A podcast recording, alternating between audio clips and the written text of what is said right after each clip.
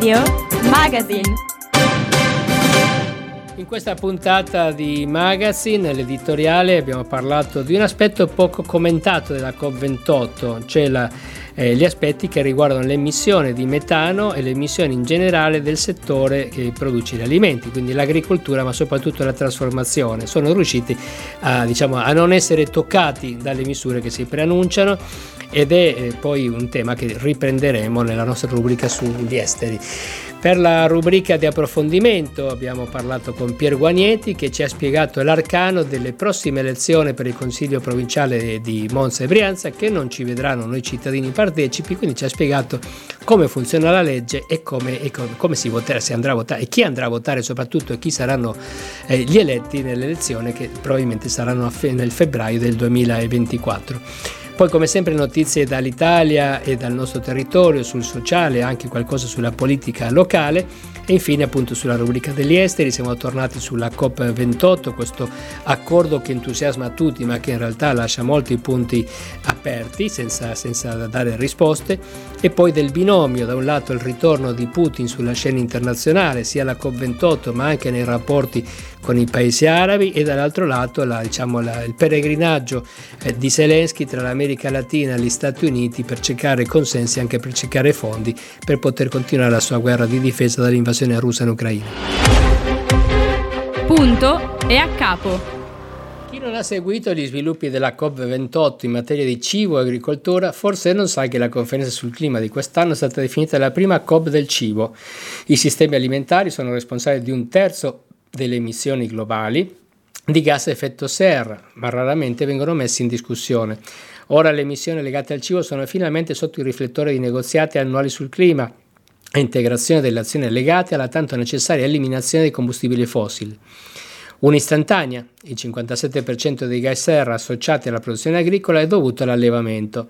La zootecnia è responsabile di circa il 32% delle emissioni di metano, un gas serra 80 volte più potente dell'anidride carbonica nel breve periodo. Ridurre le emissioni di metano nei prossimi sette anni ci dà una reale possibilità di rallentare e limitare il caos climatico. Verrebbe quindi da pensare che le aziende produttrici di carni e latticini, responsabili di questa emissione su scala industriale, debbano essere chiamate a rispondere alla COP del cibo. Invece è stato dato loro spazio per spiegare che dovrebbero essere autorizzate a continuare le loro attività impattanti. Gli incontri multilaterali come la COP sono sempre più popolati di interessi aziendali con annunci per iniziative sul clima in incontri collaterali spesso traboccanti di greenwashing. Questa tendenza è giustificata dai multi-stakeholderings, un approccio che consente alle aziende di partecipare ai processi decisionali anche quando sorgono conflitti di interesse tra l'azione per il clima e i profitti aziendali. Di conseguenza il campo, il campo, delle soluzioni si restringe inevitabilmente verso interventi favorevoli al mercato e iniziative volontarie, piuttosto che verso misure solide che coinvolgono normative a livello nazionale. È stato ampiamente documentato che l'industria del petrolio e del gas utilizza questa tattica infiltrandosi negli incontri sul clima, cercando in ultima analisi di allontanare la comunità globale da azioni significative. Le Big Ag, grandi aziende agroalimentari che esercitano forte potere nel sistema alimentare, stanno usando lo stesso identico schema. Alla COP28 stanno facendo di tutto, hanno fatto di tutto per dominare la narrativa sulla transizione dei sistemi alimentari le multinazionali del cibo sono protagonisti in numerosi eventi, sponsorizzano padiglioni, lavorano in stretta collaborazione con l'agenda sui sistemi alimentari della presidenza della COP28. Il motto sembra essere più siamo sotto i riflettori, meglio è. Le soluzioni che promuovono si concentrano per lo più sull'aumento del sequestro del carbonio attraverso l'agricoltura rigenerativa e sul potenziamento dell'innovazione agricola per una maggiore efficienza. Nessuno di questi approcci richiederebbe una riduzione delle produzioni e tantomeno nessuno di essi mette in discussione l'attuale modello fallimentare d'agricoltura industriale delle Big Ag. La Coppa del cibo pone giustamente l'accento sul legame tra produzione alimentare e clima, ma è impensabile che i maggiori emettitori del settore, del settore, alimentare abbiano la possibilità di dirigere lo spettacolo. Alcune delle aziende coinvolte fanno parte di un gruppo di 15 aziende di carne e alticini che si stima hanno un'impronta di metano pari a quella di Russia, Canada, Australia e Germania insieme. Sebbene la transizione al sistema alimentare non faccia parte dei negoziati di quest'anno, lo spazio dato alle big ag praticamente ovunque significa che si domineranno la narrativa sui possibili soluzioni alle emissioni del sistema alimentare. Non si può permettere che ciò accada, d'altra parte la partita non è ancora finita, una volta terminata la conferenza internazionale sul clima, infatti i decisori politici tornano a casa ed è allora che inizia il vero lavoro sui sistemi alimentari. È sconcertante che il, del ci- che il destino del cibo possa essere controllato in modo così profondo da interessi aziendali privati. Il modo in cui produciamo gli alimenti riguarda tutti noi e non possiamo lasciare che soluzioni proposte a porte chiuse dettino le regole di cosa possiamo mettere sulle nostre tavole. Young Radio News. L'approfondimento. Ecco, siamo collegati con eh, Piero Guagnetti, il nostro esperto di flussi elettorali, di elezioni, di tecniche elettorali. Buongiorno Pier. Buongiorno, buongiorno a tutti. Ciao Alfredo. Allora, eh, oggi parliamo di, di, un ente che molti pensano non esista più, cioè, eh, era erano state eliminate le province, giusto? No? Ecco, no, forse no. Eh, erano state quasi eliminate. Quasi eliminate, poi hanno scoperto che erano in Costituzione, quindi per eliminarle bisogna cambiare la Costituzione. Però c'è stato un cambiamento fondamentale, nel senso che noi cittadini da molto tempo è come se non esistessero perché non siamo più chiamati a, ad eleggere eh, gli amministratori, cioè il consiglio provinciale piuttosto che il presidente. Però questi ovviamente esistono e adesso anzitutto comincia a raccontarci com'è il sistema attualmente, chi, chi sono i consiglieri provinciali que- da qualche anno a questa parte. Allora, cominciamo così. Eh, le province hanno cambiato parecchio con l'istituzione della legge del Rio del 2014. Era una legge che praticamente ha riassettato un po' tutti i compiti e le funzioni della provincia. Uh-huh. Intanto la, la, la provincia, le province italiane hanno competenze in alcune eh, parti dell'amministrazione pubblica. Sì. Ad esempio per il territorio e l'ambiente loro pianificano, hanno, pianificano il eh, piano provinciale territoriale, valorizzano l'ambiente, per i trasporti e la viabilità hanno mh, compito di pianificazione dei trasporti in quell'ambito provinciale. Mm, sì sulla scuola gestiscono l'edilizia scolastica eh, provinciale, mm-hmm.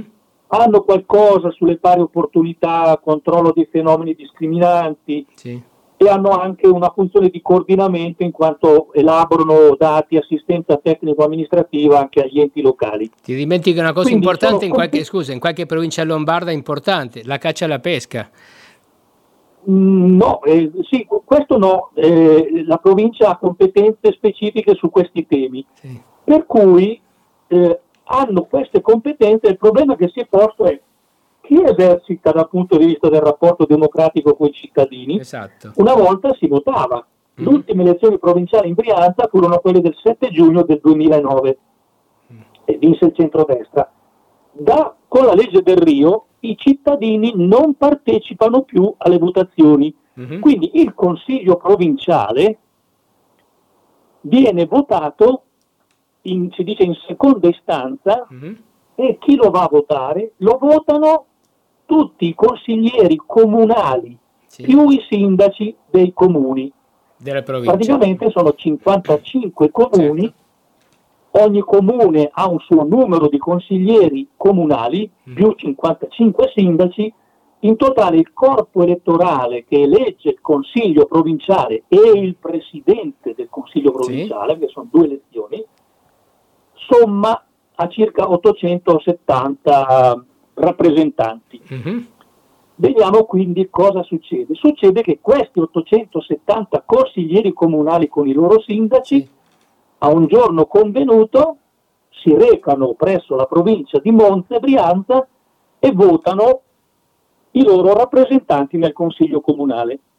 Mm. Chi si può candidare? Si aspetta, aspetta, candidare... aspetta, ma vale lo stesso il voto del consigliere di Burago rispetto a quello che no, di Monza? No, ecco. no. Ogni i comuni, i 55 comuni della Brianza mm-hmm. sono suddivisi in sei fasce elettorali.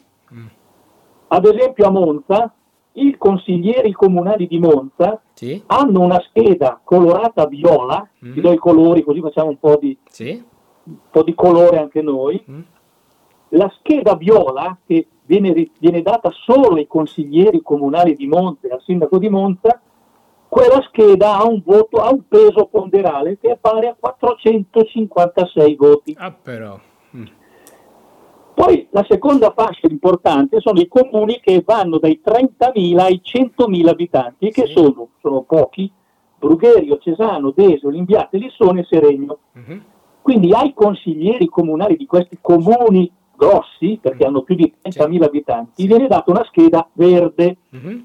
La scheda verde vale 192 voti Ah, eh. e così a scalare. Ad esempio la scheda rossa, che sono i comuni che hanno dai 10.000 ai 30.000 abitanti, ogni scheda vale 108 voti e Mhm. così via fino agli ultimi comuni che sono ai Cursi e Camparata e Cor- Correzzana, che è una scheda azzurra Sì. che vale 27 voti. Cosa Poveri. succede? Mm.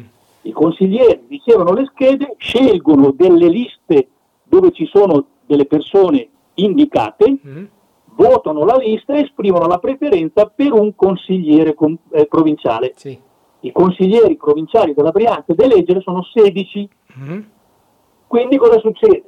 Le liste prendono i voti con quel sistema ponderale Mhm. e ovviamente si distribuiscono i seggi. L'ultima volta si è votato nel 2021 e sono risultati 8 seggi per una lista di centrosinistra che si chiamava Brianza Rete Comune, 5 seggi per una lista legata alla Lega e 3 seggi per una lista legata al centrodestra. Mm. Parità. Ora, come? C'è parità. Una parità, perché, e qui purtroppo c'è un'ulteriore specificazione da fare, si è votato solo il Consiglio provinciale, Ah, perché sì. il Presidente era stato votato precedentemente. Mhm. Ora i tempi sono maturi per una elezione nuova, Sì. perché i mandati sono scaduti nel frattempo, siamo in una Sì. sostanza di proroga sia del, del Presidente che del Consiglio provinciale, Mhm. dovrebbero esserci elezioni entro la metà di febbraio Mm. e quindi siamo nella fase in cui si comincia a pensare chi sarà il candidato presidente, chi, sarà, chi saranno i candidati, come si compongono le liste e questo Sì. è un tema significativo perché Sì. fino a pochi mesi fa Mhm. si era diffusa una notizia che a Roma, al Parlamento, si prevedeva un ritorno al voto nelle province da parte dei cittadini. Sì. È stata un'estate in cui si è pensato, a fine estate il pensiero si è spento Mm. e siamo ritornati ad utilizzare il sistema elettorale di secondo livello che abbiamo appena descritto, pur essendo complesso. non abbiamo chiarito una cosa fondamentale, Pier. Tu hai detto votano una lista con dei nomi, ma chi sono queste persone? I candidati? Sono, I candidati sono ancora eh, consiglieri comunali. Ok, si votano tra di loro allora, giusto. I, presi- i candidati presidenti sono sindaci che Certo. vengono, vengono scelti. Ovviamente si riceverà una scheda per votare il, il- il presidente e una scheda per votare il consiglio. Come quando facciamo finta che la Brianza fosse un unico comune Mhm. dove i cittadini sono 870 circa Certo, e sono tutti consiglieri comunali, compresi i sindaci. certo. e si vota applicando una legge proporzionale che è la stessa che si applica nei comuni, il sistema DONT, Mhm. per i maniaci dei conteggi matematici elettorali Sì. è una legge che fa- ha fatto storia perché Eh sì. viene molto usata nei comuni. insomma, è usata Eh, anche in tanti altri posti al mondo fuori dall'Italia. Senti, ma ehm, allora abbiamo qualche anticipazione sulle liste che si presenteranno? Possiamo... Sono soltanto voci che girano e Mhm. quindi non c'è nessuna anticipazione possibile. Sì? è, è probabile che, eh, che ci sia. Aspettiamo di sapere chi saranno i candidati presidenti e chi Certo. saranno i candidati consiglieri. Ah, diciamo che lo schema più o meno di quello che descrivevi sull'attuale, cioè mh, da una parte Lega, dall'altra parte Fratelli d'Italia, in, in qualche modo eh, poi vediamo come mescolati Sì. come, e dall'altro lato un centro-sinistra largo più un civismo, grosso modo dovrebbe mantenersi. Guarda, eh, diciamola così, l'ultima volta si è votato il 18 dicembre del 21. Sì, certo. Mm. La lista del centro-sinistra largo, perché non, non ci sono simboli di partito, ci sono anche, cioè, Sì. una lista aveva un simbolo di partito. Sì, Brianza Rete Comune, che è la lista storica del centro-sinistra, che Mhm. si è presentata nel 2014, nel 17, nel 19 e anche nel 21, Sì, questa lista si ripresenterà. sì.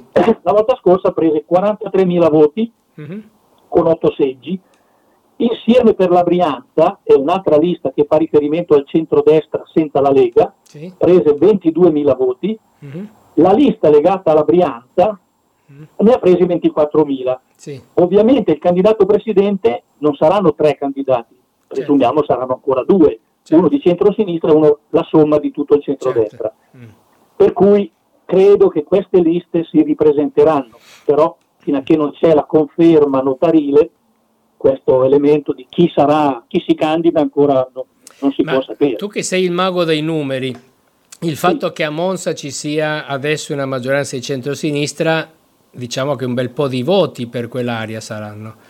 Allora, sicuramente la vittoria del centro-sinistra è importante perché il centro-sinistra a Monza, se prendiamo tutti i consiglieri e il sindaco eletti a suo tempo, le comunali, ha un peso elettorale di quasi 10.000 voti. Però, mm, Il centrodestra la metà, 5.000. sì. C'è un però, Eh, dalle ultime elezioni ad oggi il Sì. centro-sinistra qualche amministrazione l'ha persa. eh, anche quelle grosse, tipo perso Brugherio. Eh, certo. Bruerio, Lissone, Desio. Eh sì, Eh, quindi eh, sì, sì, c'è una compensazione, sì. E più che una compensazione eh, è, una- è un bel peso perso, insomma. Eh sì, Però oggi non è possibile sapere perché poi il voto dei singoli consiglieri comunali è libero, certo. non è che uno va a votare, Certo, certo, certo. è obbligato, è certo, libero, è certo. libero e segreto. È segreto, sì. Certo. Possiamo però anche, però, siccome le sedi sono colorate, uno più o meno sa in quali comuni sono stati dati i voti, Certo. però non si sa a chi. Eh sì. Per cui siamo in una condizione in cui l'equilibrio dell'altra volta, 8 a 8, Mhm. tra centro-sinistra e le due liste del centro-destra, non, sa- non è facile dire se si, si- otterrà ancora o qualcosa succederà. Certo. Anche perché, ti do dei numeri così, ovviamente grossolani, Sì. il Movimento 5 Stelle, che ha più o meno una decina di consiglieri comunali, Mhm. eh, scusami, no, una, sì, 10 consiglieri comunali, se io li peso singolarmente in base al peso di ciascun comune in cui loro sono, sono 1200 voti, Sì. più ci sono delle liste che non si sono alle comunali, hanno avuto consiglieri comunali ma non stanno né nel centro-sinistra né nel centro-destra Sì. e anche questi hanno 3.000 più o meno 3.000 voti a disposizione. Eh, certo. Se tutti votassero, eh, Mhm. Devo dire che in genere tra questi consiglieri comunali che vanno a votare vota l'80-90%, eh, vanno quasi tutti, perché sono, no, no, Sì, sì, comunque. c'è una forte Certo. partecipazione perché, perché sono esponenti politici, quindi hanno una sensibilità Certo. Certo. particolare. Per cui Mm. il centrodestra e il centrosinistra viaggiano uno su 50.000, l'altro su 45.000 voti. Sì, sì. Capisci che Certo. sono numeri che con quei due dati dei Sì. 5 Stelle e delle liste non schierate nel centro-sinistra e nel centro-destra certo. potrebbe starci un equilibrio. Sì. Poi uno è libero di votare anche un candidato di una coalizione diversa da quella in cui ha in comune. Sì, sì. Bene. È Sì. Ci hai, dato, ci hai dato una panoramica molto molto completa su questa fase misteriosa della politica italiana, appunto da quando i cittadini non si recano più, con questo meccanismo anche piuttosto insolito di, di voto. Sto tentando di fare paragoni con altre situazioni, altri paesi non mi vengono in mente e quindi sicuramente quando sapremo la data e quando saranno formalizzate le liste torneremo per un approfondimento su- sulle prossime elezioni provinciali. Grazie Pier Guagnetti. Bene, grazie a te, grazie a tutti. Ciao. Oltre il nostro cortile. Siamo al momento di vedere quello che accade oltre i nostri confini e ovviamente torniamo in quella che è stata la COP28, COP28 che come abbiamo detto anche nell'editoriale, eh, chiari e scuri, più scuri che chiari probabilmente, insomma è un accordo che non vede un, eh, un'uscita definitiva ma solamente delle buone intenzioni dalla, eh, dal- dalle, fo- dalle fonti fossili eh, con, con, eh, una bozza che era uscita Alfredo dove Eh. diceva addirittura che uscire dalle fonti fossili sarebbe stato come tornare ai tempi della pietra. Beh, diciamo sono le famose bozze suicide, Le bozze- tu le sì, butti sì, sì. sapendo che... Però buttando un sasso. Butti un sasso perché poi nel negoziato si parte da lì. Certo, però non c'è, diciamo, una vera uscita No, dal... C'è una ipotesi, Eh, sì, ma si parla di veramente lontano, di, di lontano. tanti anni. Ehm, poi invece andiamo eh, sul fronte della, della guerra, perché insomma eh, c'è Zelensky che in questo momento è in giro per il mondo a cercare di avere ancora risorse. eh? Sostegno Sostegno, sì, sì, sostegno, sì. sostegno con, eh, con gravi problemi. E di ieri la notizia eh, di- di- di- dell'Ungheria, di Orban, eh, sappiamo benissimo la sua posizione sull'u- sulla- sull'Ucraina. I repubblicani che Eh, tra che l'altro... che esatto. vogliono il muro, the, Great Wall, vogliono Esatto, il esatto, muro di esatto, Trump. esatto, vogliono il muro di Trump eh, e hanno fatto appena tra l'altro il- l'impeachment eh, Esatto. nei confronti di Biden, quindi insomma un, un fronte un po' indebolito nei confronti dell'Ucraina E Putin che torna sulla e scena. Putin appunto che oggi, eh, ieri scusate, ha fatto il discorso, lui lo fa prima il discorso di Sì, fine anno, eh, esatto. cioè lui è un po' Eh, va in anticipo, russo, sì. dove continua a portare questi obiettivi che sono abbastanza eh, improbabili, ma soprattutto è tornato anche sulla scena della COP28 perché è un accordo che comunque tutto sommato va bene ancora alla Russia. Ma non solo, e partiamo proprio da, da Putin. Ecco, facciamo un po' di informazione, anzi facciamo sempre informazione, ma facciamo un po' di informazione che è difficile trovare, parlando di fatti, non di idee nostre. Putin doveva morire, 4-5 volte ci hanno raccontato che stava morendo e non era vero. La Russia doveva crollare dopo 5 mesi per lo sforzo bellico, doveva sfaldarsi l'esercito, eccetera. E fatto sta che non si è verificato nulla di tutto questo. Putin è in salute, si candiderà ancora per un altro mandato l'anno prossimo, è in giro per il mondo, è andato in Arabia Saudita, è stato negli Emirati Arabi Uniti, ha manovrato sul risultato della COP28 insieme all'OPEP, cioè insieme all'Arabia Saudita, ma soprattutto la Russia non ha problemi economici particolari, cioè sta reggendo sia la, perché non ha problemi economici particolari? Perché continua a vendere tranquillamente ciò che vendeva prima attraverso altri canali, attraverso triangolazioni varie e poi ricordiamoci un'altra cosa che nessuno ci ricorda spesso qua, che le sanzioni economiche alla Russia le ha applicato soltanto l'Unione Europea, gli Stati Uniti e il Canada, punto. Il resto del mondo continua tranquillamente a comprare, a vendere le robe ai russi.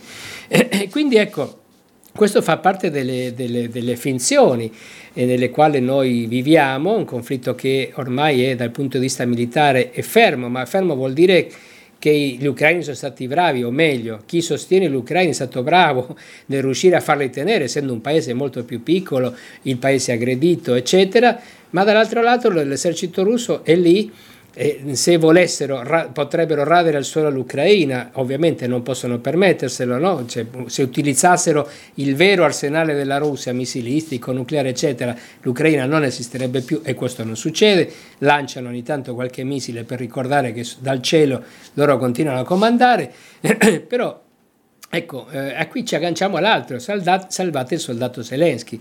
Cioè Zelensky forse ha già capito, anzi sicuramente ha già capito che il sostegno senza limiti eh, economici e politici l'Ucraina sta andando ad esaurirsi, soprattutto quello degli Stati Uniti che entrano in un anno elettorale e sarà molto difficile che possano continuare a tenere fede almeno nella quantità e nella, nella qualità che hanno tenuto finora.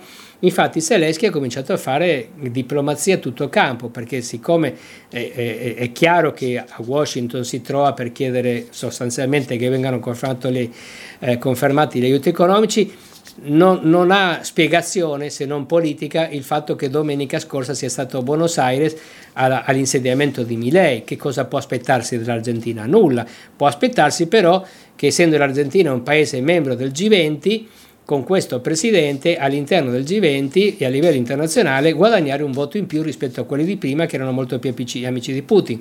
Ma poi ha tentato di parlare anche con Lula in Brasile, convocandolo in aeroporto e Lula ha risposto no, un presidente non riceve nessuno negli aeroporti se non in casi di emergenza, fissi un appuntamento e vedremo. Quindi in realtà eh, da un certo punto di vista fa anche un po' tenerezza a questi tentativi politici di, di Zelensky anche di rivolgersi, di rivolgersi, a paesi che sono totalmente marginali rispetto a quello che sta succedendo, ma ci dà l'idea di quelle, che, che quei, quei, rumors che arrivano dagli Stati Uniti possano essere veritieri, cioè il fatto che i soldati, l'esercito, il Pentagono statunitense dal punto di vista tecnico-militare abbia detto ai, a, Putin, a Zelensky fin qua sei arrivato e oltre non puoi andare, anzi tanto che riesci a tenere dove stai perché da lì in avanti non vai, quindi la famosa eh, eh, la riconquista del territorio, la controffensiva, eccetera, sono tutte cose che si continuano a ripetere per, per, tanto per dire, ma che dal punto di vista pratico non esistono più. Accetterà prima o poi Zelensky un negoziato con un Putin invece forte, come stiamo vedendo in questi giorni? A un certo punto sarà obbligatorio. Io credo che sulla Crimea non ci sia nulla da discutere, resterà territorio russo. Bisogna capire cosa succederà con il Donbass perché la Russia non è riuscita a conquistarla completamente, ha conquistato un pezzo importante, ma un pezzo della circa 70-75%, se lì si riuscirà a una mediazione di co-governo, una soluzione all'alto atesina italiana, eh, ecco, questo lo sapremo vivendo, ma al momento diciamo che non si sta parlando di negoziazioni politiche, ma sono convinto che forse non direttamente eh, gli, gli, ucraini, ma qualcuno starà parlando e questo qualcuno penso che siano gli Stati Uniti e la Cina, che ciascuno sta lavorando sul fronte che può, chi sull'Ucraina, chi sulla Russia, perché prima o poi si concluda questa vicenda. COP28 anche qua Christian ci sta raccontando delle cose che io nei fatti non le vedo e quindi forse saremo la testata più pessimista su quello che è successo in COP28, visto questo coro unanime di grande successo di questa COP. Io parto da questa premessa. Se parliamo di cambiamento climatico e la Russia e l'Arabia Saudita, cioè i primi due produttori mondiali, applaudono alla alle conclusioni del COP28 vuol dire che per il clima non si mette molto bene. Infatti, se andiamo a leggere, adesso poi leggeremo il documento integrale, ma da quello che sappiamo che è trapelato dalla stampa, si mette un'ipotetica diciamo, data del 2050 per l'abbandono delle energie fossili e si dice che in questo decennio si dovrà decidere la scaletta di come arrivare a quel 2050, ma tutto da farsi è semplicemente una dichiarazione di intenti, non è che sia successo solo questo, perché poi in positivo possiamo dire che è stato creato il fondo di compensazione per i paesi poveri con due noccioline, ma è stato almeno creato, è stato ratificato l'accordo sulla protezione della biodiversità, cioè alcune cose minori sono state fatte, ma il punto centrale, che sono le, le transizioni energetiche e le energie fossili, è rimasto totalmente sul vago, anzi con delle frasi buttate qua e là che saranno l'alibi per eh, spostare costantemente quella data, ad esempio quello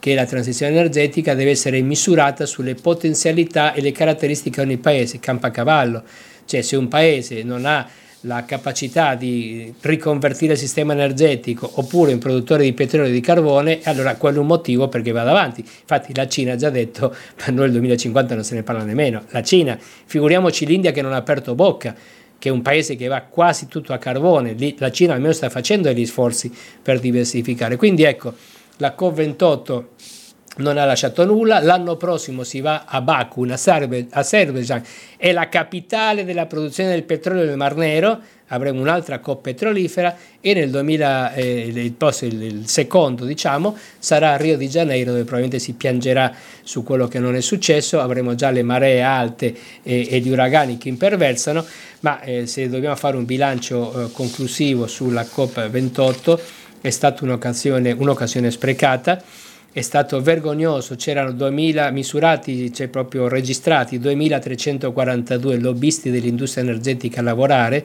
cioè vuol dire addosso ai delegati a promettere, a dire e a fare. Uh, l'unica cosa che io mi lascio, mi porto da questa COP è, è una frase che secondo me è scappata a, a, all'emiro eh, del, degli Emirati Arabi Uniti di Dubai perché è stato scritto che si seguiranno le indicazioni della scienza meteorologica. Quindi eh, è una novità, cioè è finito il negazionismo.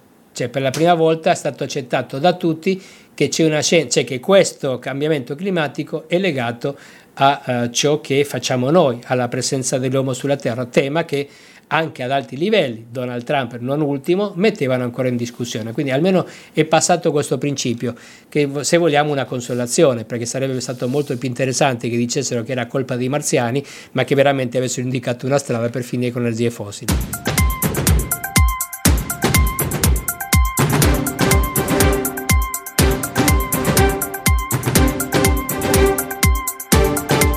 Young Radio Magazine. Aldo, 74 anni, è una vita, come dice lui, vissuta al contrario. Studi nelle migliori scuole di Milano, carriera avviata da bancario, passione per la vela. Poi via via errori, cadute e sfortune, fino ad essere truffato dal suo conquilino. Aldo è stato accolto a casa di Ruth. Qui, anziché continuare a scendere, mi sono fermato e ho cominciato a risalire. Se ora è tornato padrone della sua vita, è anche grazie agli operatori della casa, sempre presenti e pieni di cure, persone con cui parlare e sentirsi ascoltato. Per tante persone come Aldo, la tua firma è l'unica possibilità per guardare avanti e ricostruirsi una vita. Dona il tuo 5 per 1000 ad Aeris Cooperativa Sociale.